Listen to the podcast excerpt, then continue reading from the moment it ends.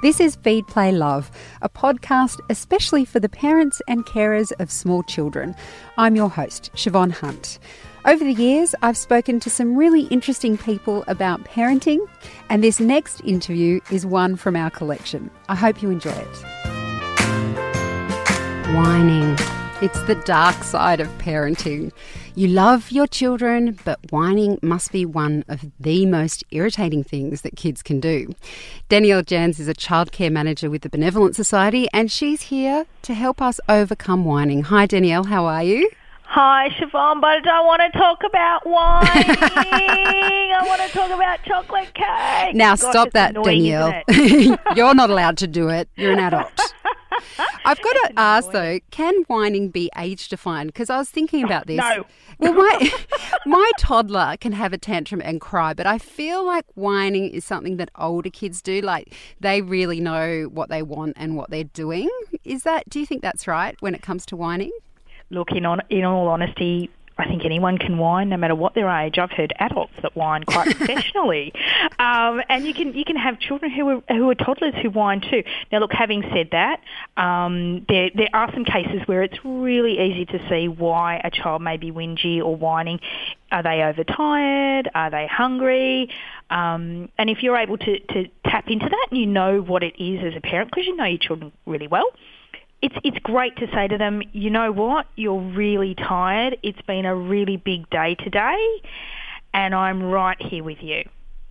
And just saying what's going on for them often takes that whinging and whining out because you've given them the connection that they're seeking.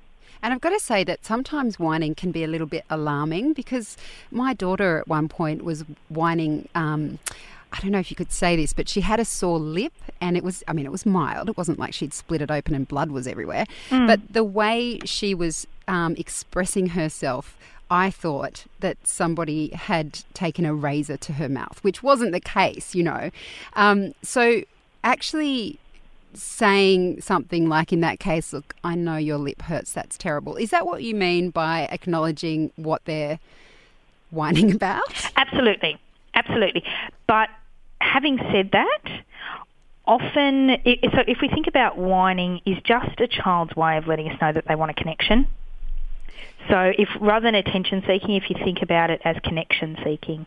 And can it be also about them feeling a little bit powerless?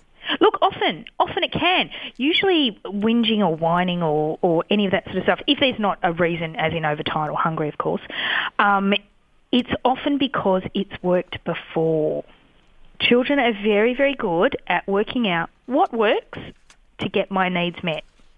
And if whining has worked previously, then they work out really quickly, I just need to stick at it and eventually I'll get what I want. And that's So either that- you or that's you and what it is I'm whining about. So, does that mean that. Um, Does that mean that giving in is the worst possible thing you can do as a parent when your child whines? Because I've got to say, if you're in the middle of dinner and they're whining about food, and there's part of your brain thinking, well, they could be legitimately hungry because dinner's a little bit late, or, you know, it's dinner time, and you just sneak, sneak them a little, I don't know, savoury cracker. Is, is that, you know, is that where you go, mm, shouldn't be doing that? As soon as you acknowledge, you encourage. Darn it! That's not what I wanted to hear, Danielle. in this particular case. Now, it, you know, if if you do know that it is because they're hungry, then of course tend to that and, and say to them, you know what, you're you're really hungry. I can see that dinner's been late because we got caught up doing X, Y, Z. Let them know that that's what ha- what has happened, and that they will get the reassurance from you. Oh, you get it. You understand where I'm coming from. And often that's enough for them to have that connection moment with you and for them to get the feedback that you understand what's happening for them. Listen, I did read somewhere that I thought was a little bit shocking. Um, it suggested that taping your child whining and then playing playing it back to them was a good way to show them how annoying it was. Is that just a bit over the top? I mean, I, Well, let's, so if you think about that in terms of yourself, if you're having a moment and someone goes, let me just get that, I'm just going to get this on film. And then when you're feeling great, I'm just going to play it back to you to show you just how bad it was. it's probably not going to make you feel great. that's is it? that's shocking. Look, Danielle, I really appreciate you talking to us. It was a very succinct tight one there. I know that, that we can all take away that advice. And this afternoon, we'll stop all the whining. Danielle, thank you so much for your time today.